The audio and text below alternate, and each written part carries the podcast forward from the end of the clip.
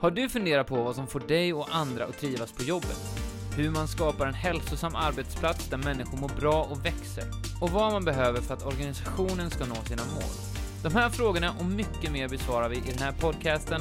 Mitt namn är Andreas Evermyr och du lyssnar på Framtidens arbetsplats. I dagens avsnitt träffar jag Matilda Boetius, som är chef och också jobbar operativt med rekrytering på framtiden. Hon är en begåvad rekryterare och har suttit i hundratals intervjuer där hon hela tiden jobbar med att förfina sin egen teknik kring kompetensbaserad rekrytering. Jag ser fram emot att lära känna Matilda och också prata om excellens, som är en av våra värderingar här på Framtiden. Hör du att det bankar, Pernilla? Jag måste kolla vad det är. Det är alltså våran IT-chef som står eh, nere i köket och bankar kött. Delar på köttbitar. Eh, dagens podcast spelas in i Munkaskog. Vi sitter i någon form av gammal lägergård. Eh, bara 100 meter från Vättern, med Mm. jättefin utsikt. Mm. Det är ruskigt kyligt. Ja, det är så Eh, kallt. ett element hade inte varit fel här inne, men det, det, vi kör ändå. Eh, välkommen till den här podden. tack. Matilda? Tack, tack. Eh, är det första gången du är med i en podcastinspelning? Ja, eh, nej, eller jo, jag har varit med i radio en gång. Okej, Ja. eh, berätta mer. Ja, och det här var när jag bodde i Australien. Så åkte jag och min kompis taxi hem en kväll. Eh, och träffade en taxichaufför som tyckte att jag och hon var så sjukt roliga, min kompis som jag åkte med. Ja. Så vi var med i en, eh, i en radiosändning dagen efter. Via taxichauffören. ja. ja, och jag vet inte riktigt vad vi sa. Eh, vi hade liksom eh, kanske druckit ett par öl, så vi var lite roligare på kvällen när vi var dagen efter. Så att, eh, det kanske inte blev så bra som han trodde. Kommer in till studion och är dötrist. ja. Exakt. Det är ju spännande. Ja, då då vet vi ju då att du har bott i Australien. Ja, jag har bott i Australien, jobbat, hankat mig fram, känt på livet som väldigt, väldigt fattig kan man säga när man Ja. eh, ja, reste runt och ville bara uppleva. Härligt ju. Mm. Eh, du jobbar som rekryterare och Mm. chef eh, på vårt Stockholmskontor. Ja. Eh, du har varit på Framtiden i sex år. Mm. Du är också väldigt duktig på det du gör och ditt, ditt craft. Eh, jag tänkte att vi i den här podden ska prata både om det, eh, ditt arbete, men också lära känna lite dig som person. Mm. Som rekryterare så är du ju expert, får man ju säga, på vilka frågor man ska ställa för att få rätt svar. Mm. Jag Så hoppas det. Mm, Vilken fråga borde jag ställa till dig för att få reda på vem Matilda är? Eh, all right. När man ställer frågor i intervjuer så är det också sjukt individuellt. Vad är det för frågor man tar upp och vad är det man ställer? Så det, det finns liksom ingen bra fråga egentligen som är generell för alla intervjuer. Mm. Men för att kanske lära känna personer så, så tycker jag en bra fråga är ehm, eh, vad man brinner för och man tycker är eh, roligt. Och det kan det vara kopplat till utbildning eller privat eller Mm. liknande. Ehm, ja. Och vad brinner Matilda för? Eh, jag brinner nog för eh, att eh, Framförallt nu i mitt jobb så brinner jag mycket för att vi jobbar kompetensbaserat och det är det vi ska prata om idag, men att vi har fördomsfria rekryteringar, jämställdhet och att vi baserar beslut på fakta i våra rekryteringsprocesser. Så det brinner jag för i mitt jobb. Vad brinner du Ehm, för utanför Och jobbet? Det är ju utanför den jobbet, det är det som är spännande. Självklara. Eh, frågan är. Ja, ja, vad ska man säga? Jag har ingen så specifik hobby som jag liksom har nördat ner mig i. Däremot så brinner jag väldigt mycket för att eh, prova nya saker. Jag tränar väldigt mycket olika sporter och eh, ja, gillar att resa och brinner verkligen för att upptäcka eh, lite nya saker i livet. Så det, det skulle väl lite flummigt Mm. säga. Nej men det var ju fint. Ja. Eh, du bor nu i Stockholm. Ja. Eh, uppvuxen i Höllviken. Ja. Eh, är Höllviken Sveriges Kalifornien? Ja, just Eller då, om vi jämför med Australien, Mm. vad har vi där? Typ Gold Coast, Sun- eller vad heter det? Sunshine Coast, Ja, Gold. Coast. Mm. Alltså jag, jag som Höllvikenbo behöver ju säga det. Alltså det är ju sjukt fint. Eh, sommar, eh, sommarmånaden som Mm. vi kanske får då. Ehm, Ja. ja, det är fyra veckor, det är bra. det är fyra liksom- veckor, det är bra, ja. Och sen så är det blåsigt och eh, ganska regnigt. Och ingen snö. Eh, nej, det liksom har, har inte varit, alltså 93 tror jag den senaste bilden jag har på mig själv när jag är liten. Med snö i backen. Men om man gillar sommar, då ska man bo i Höllviken. ja, det var Eh. jättefint. Ja. Eh, du har pluggat på universitet, Malmös universitet. Yes. Vad lärde du dig där? Eh, jag lärde mig väldigt mycket. Eh, jag gick en bred utbildning inom produktionsledning och mediateknik. Eh, så ja, allt ifrån grafisk design till webbproduktion till processledning och projektledning. Även en del organisationsutveckling Spännande. lärde vi oss. Ja. Som student, vi jobbar ju, en del av det vi gör är ju att hjälpa eh, nyexaminerade till jobb från Mm. universitet. Mm. Eh, så vad fick du med dig från att vara student som du kan använda i ditt jobb idag? Mm. Det är ju en bra fråga. Det är väldigt mycket tror jag så eh, som, som kan vara bra att ta med sig. Eh, sjukt bra upplevelse eh, generellt. Men, men jag tror just i mitt jobb idag så har jag ju tagit med mig en, eh, en ganska stor förståelse tror jag för hur det är att vara nyexaminerad och ha en utbildning och eh, att försöka ta sig in på arbetsmarknaden och få ett första jobb och mycket stress kring hur, eh, ja, hur man ska prestera och hur man ska klara ett första jobb. Um, och vi på framtiden nu jobbar ju mycket med som sagt nyexaminerade och den känslan är ganska påtaglig eh, och jag kan relatera till, eh, till det. Så det, Och kanske också då veta vilken typ av jobb man ska söka ja, vad det finns för jobb. vad det finns för jobb och, och sen är det också delar inom utbildningssektorn sektorn så som, som kan vara bra att känna till hur, hur man har det och vad, vad är studentlivet och vad innebär det. Um, som man inte tänker på kanske. Och, och det tycker jag är genomgående även när man är, blir lite äldre och har erfarenhet att man, det, det är så mycket som händer på arbetsmarknaden och inom företag med nya roller så Mm. det är så svårt att veta både vad en roll betyder Mm. Men också veta vad det finns. Ja, jag har jobbat som en, med en viss sak ett tag och kanske vill byta bana. Mm. Hur hittar jag liksom? Hur ska jag ta Eh, mig vidare därifrån? Ja. Och det hjälper ju folk med. Ja. Det är ju grymt kul. Eh, under tiden som du pluggade så jobbar du också på opera. Ja, jag sjöng inte. Du sjöng inte? Annars hade jag velat ha ett smakprov. Du var servitris. Ja, precis. Hur var det? Eh, underbart, jätteroligt. Eh, jag eh, har jobbat som servitris ganska mycket på andra ställen också. Eh, men eh, Malmö Opera stannade jag rätt länge och eh, fastnade för i flera år under min, min studietid. Det var jätteroligt. Eh, lite en kombination med servitris och eh, föreställningar och så som ingår i, i opera. Som arbetsplats, operan, vad, vad tar du med dig från den arbetsplatsen som var bra? Mm, oh, det ganska mycket. Jag var ganska ung när jag jobbade där, så att jag fick en ganska bra första jobb, ett seriöst första jobb som kanske många missar i eh, restaurangbranschen framförallt, att man kommer in lite grann på timmar och jag fick ju fast jobb och eh, det var stort eh, som tusan när jag kom in där och fick, fick det.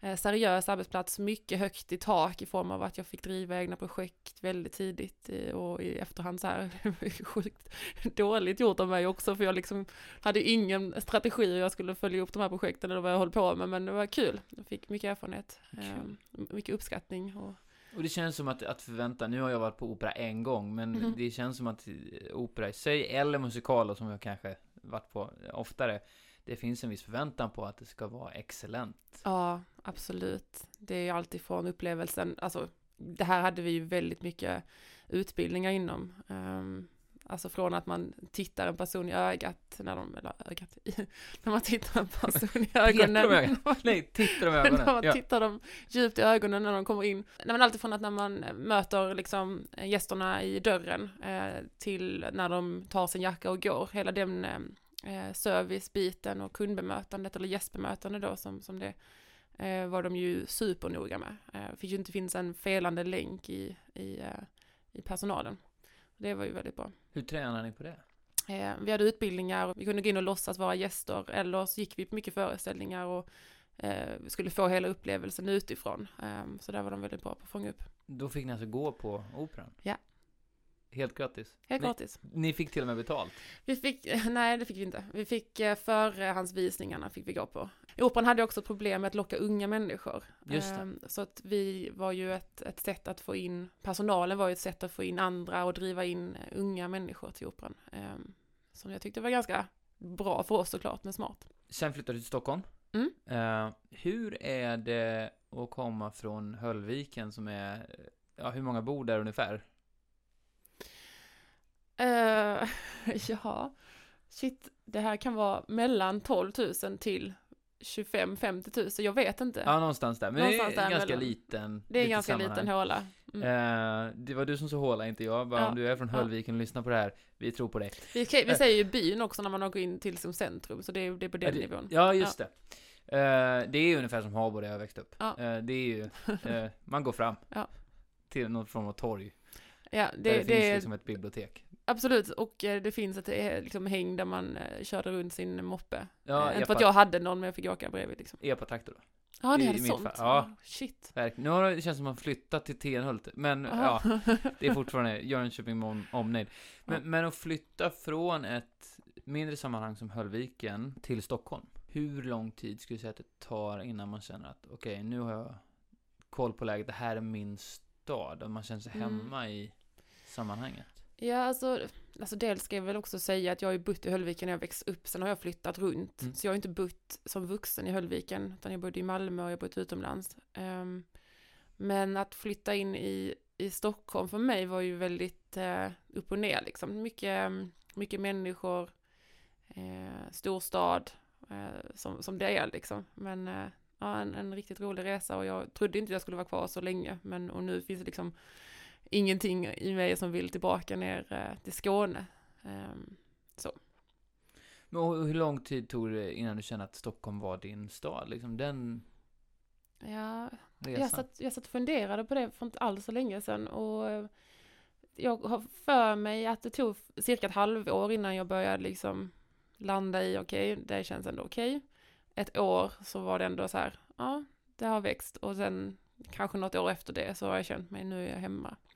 Men det har ju mycket om, om boende och har du kompisar och hur mycket är din familj, hur mycket kan du resa i ditt jobb och komma tillbaka till familjen. Alltså allt sånt påverkar väldigt mycket. Så hade inte jag haft ett så flexibelt jobb och eh, kunnat jobba i Malmö ibland så hade det nog varit mycket jobbigare. Mm.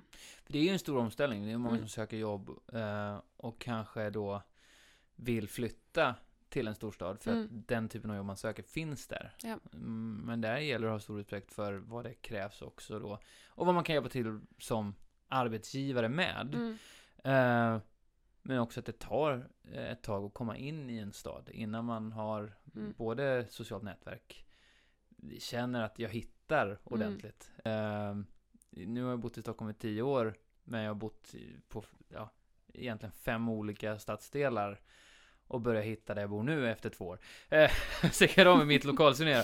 Eh, men att det tar, det tar tid att acklimatisera sig till sitt sammanhang. ja, absolut, det gör det.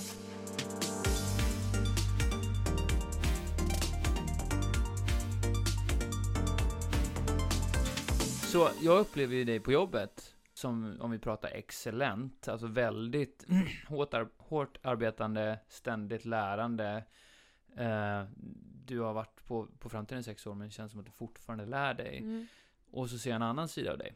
Mhm. Kanske lite privat, alltså man har suttit i pandemin och kanske haft möte över Teams och du har visat din lägenhet så här, som är väldigt härlig, men kanske lite mer bohemisk. Jag har alltid varit lite bohemisk om man får använda det, det uttrycket och vad det nu innebär. Jag är ganska flummig, alltså så. Jag, jag är ganska mm, prestigelös, säger jag, låter inte prestigelös när man säger så. Nej, jag håller med. Nej men det är så här, jag bryr mig inte så mycket om, om eh, eh, små saker skulle jag vilja säga. Och sen i jobbet är jag ju lite annorlunda för där är det ju sjukt viktigt för mig med, eh, med småsakerna och att de är rätt. Ehm, och hur det har gått ihop och hur det gifter sig, ja, jag tror bara att jag har fått in en, en ganska tydlig vana och så här, jag vet i, i liksom min yrkesroll vad som förväntas av mig ganska tydligt och jag är en person som inte vill eh, göra fel och jag vill inte liksom att, att någon eh, av våra då kunder eller konsulter eller kandidater hamnar i kläm i, i form av våra processer och liknande och där är jag väldigt noggrann att, att saker och ting blir rätt gjorda. Eh, så att det handlar nog mer om en bara inställning som person eller min grundvärdering kanske i, i arbetsmoral eller i att man gör sitt jobb ordentligt. För jag tycker ju att det ju skapar en bredd hos dig som person. Att man Mm. kan se båda delarna. Och framförallt då, vi ska prata om excellens och kompetensbaserad rekrytering. Mm. Eh, I att om man tittar på, på jag kallar det bohemiskt, men, men just så här, den eh, personen som du faktiskt är, som är liksom, ja, eh, du är väldigt mycket i nuet upplever jag. Mm. Eh, upplevs inte som en superstrukturerad person som är, eh, om man uttrycker ordet bajsnödig, det är saker. ja, men, Nej. men du är väldigt duktig på ditt jobb. Eh, där man kanske då hade, om man inte känt dig, kanske dömt dig som att nej men hon har inte koll på läget för Mm. att du inte är particular. Nej, just det. Men du har den sidan också. Mm. Vilket är väldigt intressant om man pratar om kompetensbaserad. man, ja, om man pratar personliga egenskaper och hur man är. Och där får man ju skilja på, ofta så gör man ju det i, i ehm, eh, som person, man drar en slutsats av personer privat och eh, koppling till jobbet också, att det är samma sak. Ehm, och det gör man ju inte i rekrytering, där skiljer man ju på eh, person eh, vid sidan av jobbet och på arbetsplatsen. Ska göra. Ska Ska göra. vi säga. Ja. För det är inte alltid det Nej. sker på alla arbetsplatser. Nej men precis, och där är jag ganska praktexempel på om man bedömer mig på en första intervju eh, och skulle då antagligen, skulle jag säga, komma fram till att jag är ganska ostrukturerad och inte har koll på mina prylar, för det har jag inte, jag har en GPS i min plånbok för att jag är av med den så ofta. Ehm, Jag, jag är inte bättre. nej, precis. Och jag uppfattar dig också väldigt excellent i ditt jobb och liksom duktig, men ehm, så jag, jag tror att jag skulle kunna bli dömd väldigt snabbt av, ehm, av fel rekryteringsprocesser för att, eh, ja, jag är väldigt olik mig själv i jobb och privat.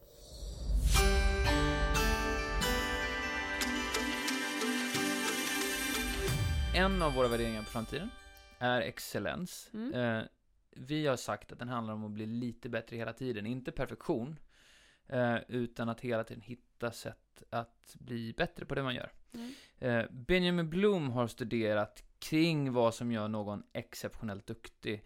Alltså, eh, vad gör att man blir proffs på någonting eller att man blir en expert. Eh, och kanske ställde frågan då egentligen, hur uppnår man excellens? Mm. Är det begåvning från födseln eller går det att bli riktigt bra på vad som helst? I hans slutsats så säger han så här. The evidence showed that experts are always made, not born. Mm. Han säger alltså att du kan bli expert på vad som helst. Ja. Eh, om du gör det tillräckligt ofta, många gånger. Mm. Eh, vi rekryterar ju ibland yngre personal som inte har någon erfarenhet på pappret, men som har övat genom studier och inte övat under en längre tid, men många gånger. Mm. Hur reagerar företag på att jämföra erfarenhet på papper, men faktiskt kompetens? Och vad gör vi för att hjälpa dem att inse att någon faktiskt kan vara expert, fast det inte har tagit lång tid? Mm. Och den, den utmaningen har vi ju alltid och det säger man ju också om man kopplar tillbaka till man, när man själv studerade. Att eh, ja, men alla vill ha eh, någon som är ung och snabb och pigg och driven Med 30 års med erfarenhet. 30 års erfarenhet. Och det är där vi står alltid. Ehm, och det, det här är ju jättevanligt. Ehm, men, men med oss på framtiden, vi får ju prata mycket om potentialen. Ehm, så vi har ju två delar vi kan bedöma på och det är readiness, alltså hur snabbt kommer du in i ett jobb och hur snabbt kan du utföra en uppgift så att den blir bra. Alltså vad har du för readiness in? Och bevisar det då också kompetensen som faktiskt finns? Um, alltså, ja, och det, där kollar man ju då på, på kunskap. Så att en förtydligan kring vad kompetens är, det är ju både kunskap och det är ju både personliga egenskaper. Och personliga egenskaper ehm, och begåvning och, och motivation, det kan man ju ibland eh, kalla för potential. Och sen pratar vi motivation, och det Mm. kommer vi in på lite senare, Mm. men att också lyckas hålla sig själv Mm. eller hålla medarbetare motiverade Ja. är ju eh, en väldigt stor nyckel Mm. till att någon ska gå från att vara medioker till att bli exceptionellt duktig. Eh, orka hålla ut. Och du har jobbat på framtiden i sex år. Mm. Min bild är att du fortfarande utvecklas, att du är väldigt nyfiken, Mm. eh, att du hittar sätt för att bli riktigt duktig. Vad är det som gör att du har hållit i motivationen där i sex år? Ja, det är ehm, eh, kul att du säger det, för det, det, det är så jag känner också. ehm, att jag, jag har hittat eh, olika utmaningar i jobbet. Ehm, jag tror att på, på framtiden har jag fått ganska mycket um, utrymme att få testa i våra processer. Jag har fått uh, en, haft chefer som har uppmuntrat att jag liksom får testa och liksom vill, vill att jag uh, um, ja, jag har fått eget ansvar i att ta reda på vad jag vill bli bättre på tillsammans med chefer och tillsammans med liksom, eh, kollegor. Um, och vi har eh, ett företag som inte är klara i någon process helt och hållet och vi är ett företag som vill utvecklas och följa marknaden och det har gjort att eh, jag har inte känt ett behov av att, eh, att byta jobb eller att jag har stagnerat utan det har blivit väldigt mycket utveckling. Och sen har jag bytt roll också ju, ehm, i framtiden, vilket också har varit bra för mig. Och det är ju någonting vi håller på att kolla på ännu mer nu. Mm. Hur ska man kunna utvecklas utan att kanske behöva, nu är du chef, Mm. eh, vilket är ett annat område, du är också väldigt duktig på det. Men om man inte vill bli det, hur man ska utvecklas, Mm. eh, bli specialist eller något annat som vi Ja. håller på att utveckla ännu mer nu för framtiden. Om vi pratar då kompetensbaserad rekrytering. Mm. Om du skulle sammanfatta kompetensbaserad rekrytering för någon som inte har en aning, vad skulle du säga då? Ja, eh, kompetensbaserad rekrytering innebär att du eh, rekryterar fördomsfritt, att du rekryterar eh, strukturerat, har, har en liksom strukturerad process för hur du ska rekrytera Ehm, och att du tittar på kompetenser på kandidaterna eh, som är med i processen för att se om de matchar mot eh, jobbet som de är tilltänkta. Eh, jag har ju jobbat på ställen tidigare eh, där jag själv hört chefer säga, kanske själv också sagt i rekryteringsprocess att ah, jag hade en intervju, det gick två minuter så visste jag att det skulle inte bli den personen. Mm. Hur hamnar man där? Och är det bra? Och vad ska man göra åt en sån situation?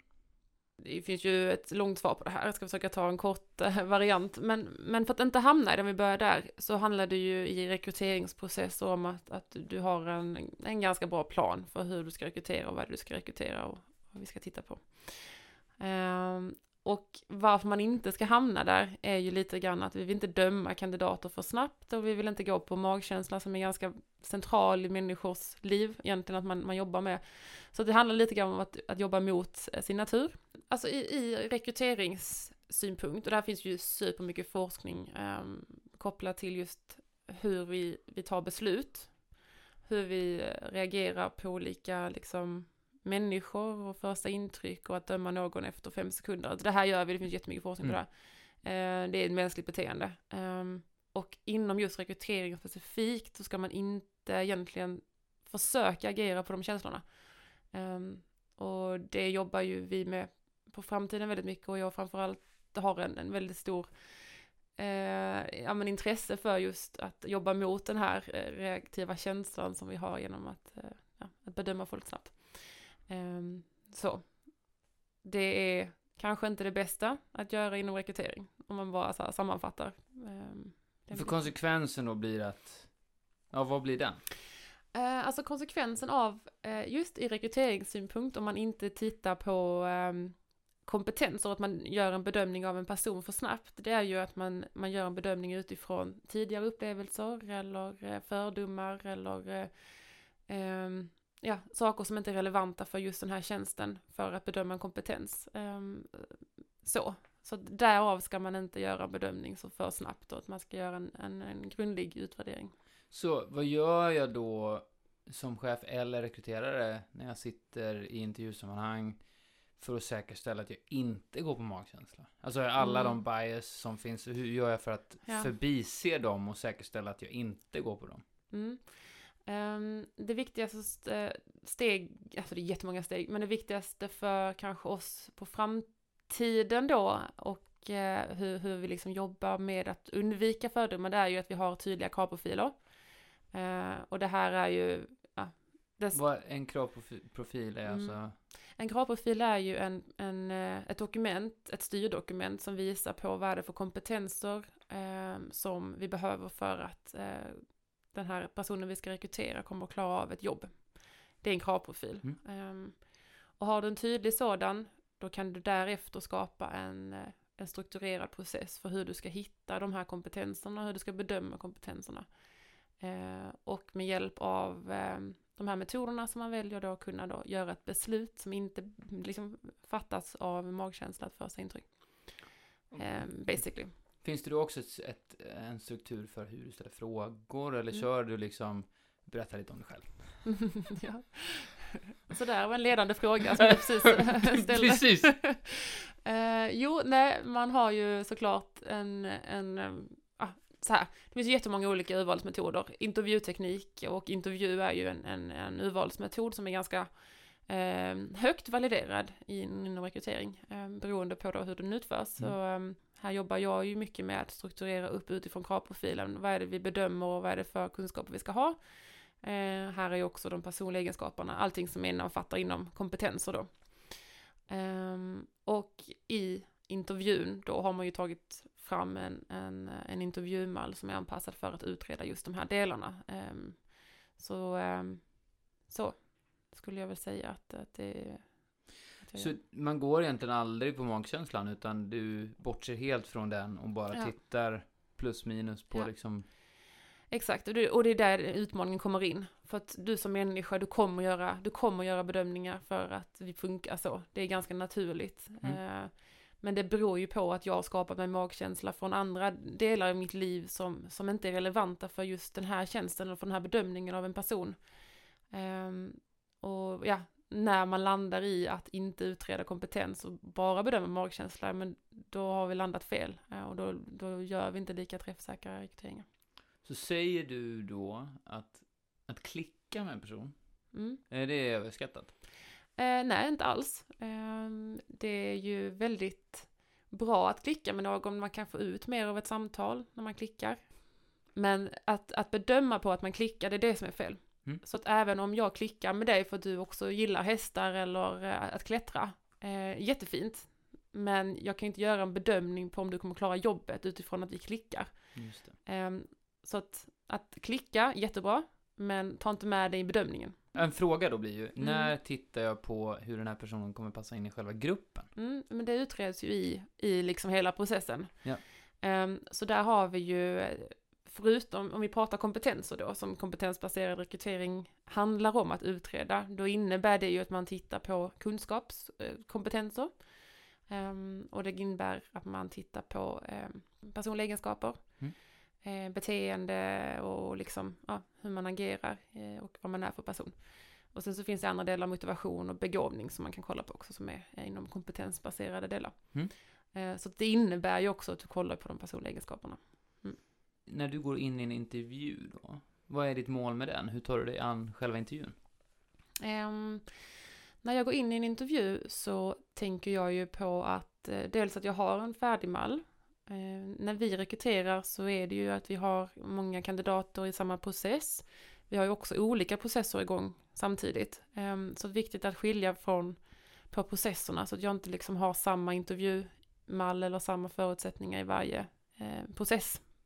För, för olika roller? För olika Mm. roller, precis som man kan säga. Ehm, så viktigt är att tänka på att ja, men ha en specifik intervjumall för eh, just den eh, rollen som vi ska rekrytera till. Eh, och sen att vi har samma intervjumall för alla som är med i processen. Alla kandidater som vi träffar ska ha samma förutsättningar. Det finns ju massa saker att tänka på inom att försöka undvika att vara fördom, fördomsfull och eh, mycket hur vi bedömer eh, kandidaterna också. Så om du jämför med eh, innan eh, du lärde dig kompetensbaserad rekrytering då, för jag Mm. gissar att du har lärt dig under tiden du har varit Mm. på framtiden. Vad är den stora liksom eh, aha-upplevelsen i det? Eh, alltså det stora har ju nu nog varit att jag har ehm, konsulter och, kandidater som, som är i processen får en ganska tydlig eh, bild på vad är det jag förväntas eh, ha för tjänsten. Ehm, och varför går jag inte vidare i till exempel en process så kan man, man kan ha en ganska specifik återkoppling och, uppleva en nöjdhet i det, att, att veta vad som händer och varför man inte går vidare eller varför man går vidare för den delen.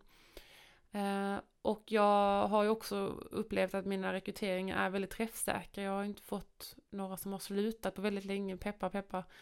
Men, men jag känner att jag får en, en väldigt mycket mer hållbar rekrytering eh, och en process som är liksom rättfärdig, att det går, eh, man har en likadan process. Man diskriminerar inte, jag diskriminerar inte i mina processer. Eh, jag försöker att ta bort fördomar och bara se till kompetens. Jag tror att det kan bidra till en ganska mycket bättre värld i, i formen om man alla hade liksom inte gått på fördomar.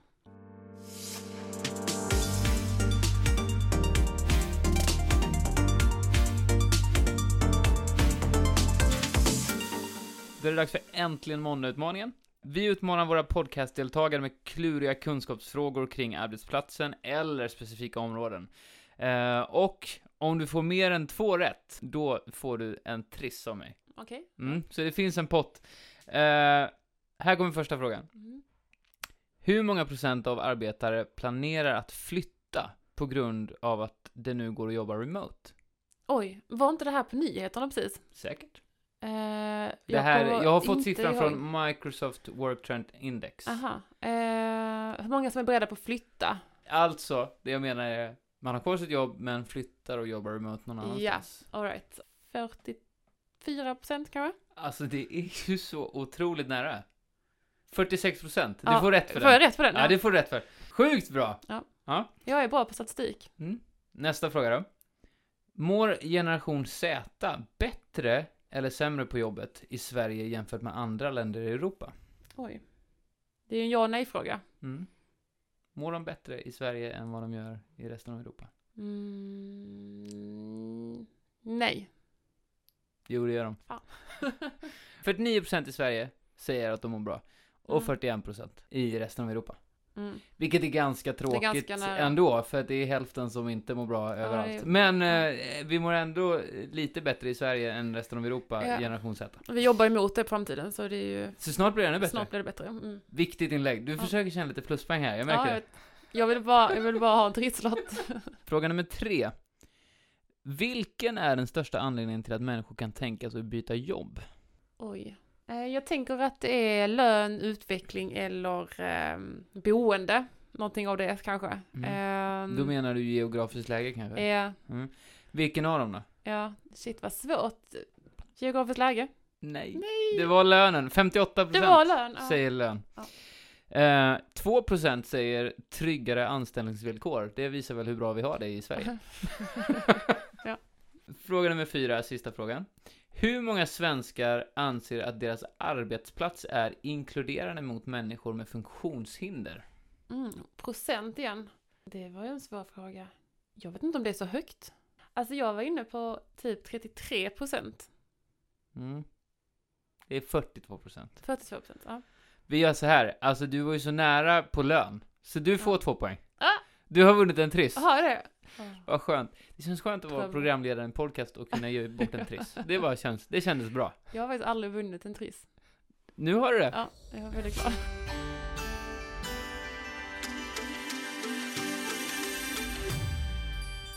Jag har hört att det finns något som kallas för femfaktorsteorin. Mm. Kan inte du berätta om det? The Big Five.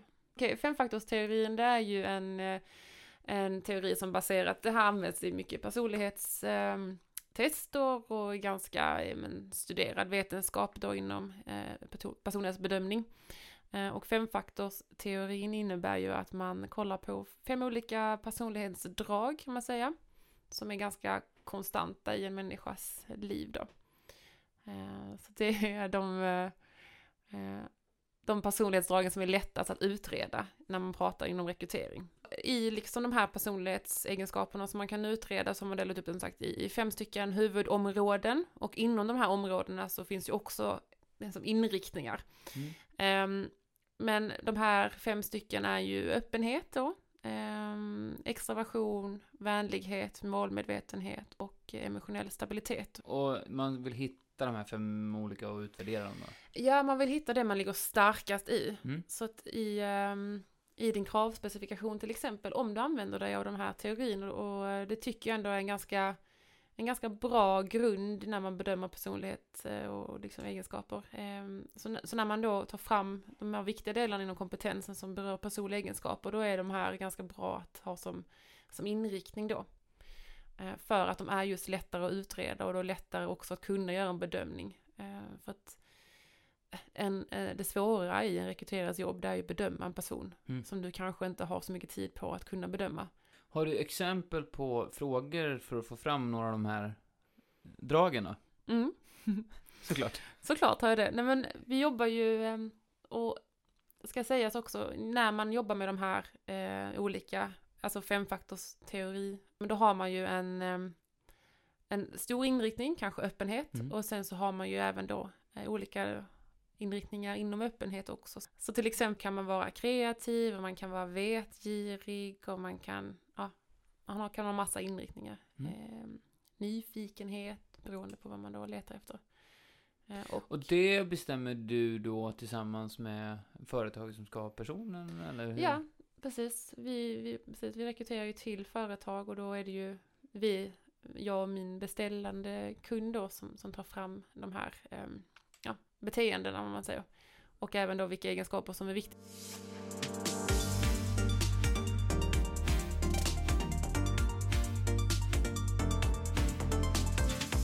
Om man eh, jobbar med att eh, intervjua, vad är ditt första tips för att liksom bli bättre?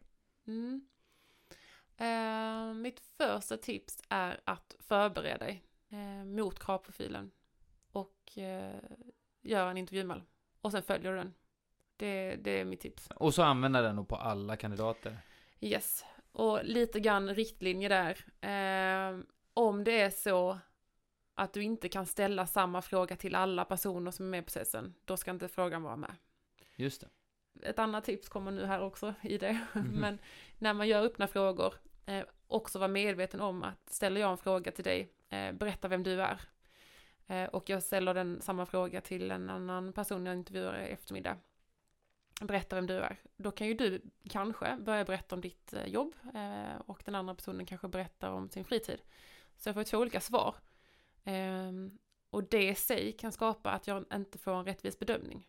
Ehm, Så ställer vi öppna frågor på det sättet så bara var medveten om det, inte ta med det. Alternativt att göra specifika inriktningar på frågan. Berätta mer vad du gör på fritiden. För då får du samma eh, svar.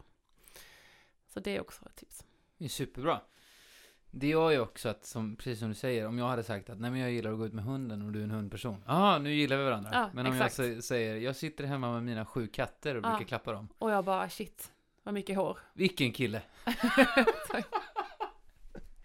Som sista fråga, innan vi säger hejdå. Om du skulle uppmuntra någon, vem Mm. skulle det vara? Och varför? Uppmuntra någon Mm. eh, på, på kontoret. Ja, jättegärna. Oj, vad svårt. Det finns jättemånga fina kollegor. Nej, men jag vet inte. Jag, ehm, åh, jag skulle vilja ge faktiskt Jakob Prim en extra eloge. Han är verkligen, om vi pratar excellens, tycker jag att han är väldigt duktig på, på att fånga den i vardagen. Eh, så att, eh, och han förtjänar en, en sån här att, ah, jag tycker han är så himla bra. Så att eh, Jakob Prim skulle jag vilja säga. Shoutout till Jakob Prim. Mhm. Grymt! Tack för idag, Matilda. Tack själv. Kul att ha med dig i podden. Det var jätteroligt eh, att vara här och jag ser fram emot min trisslott. Jajamän, den ska du få. Tack. Och tack till dig som lyssnat. Om du har frågor kring arbetsplatsen, hur man hittar sitt drömjobb eller kring kompetensbaserad rekrytering så kan du kontakta oss på framtiden.com. Jag heter Andreas Evermyr och den här podcasten är skapad av rekryteringsbolaget Framtiden.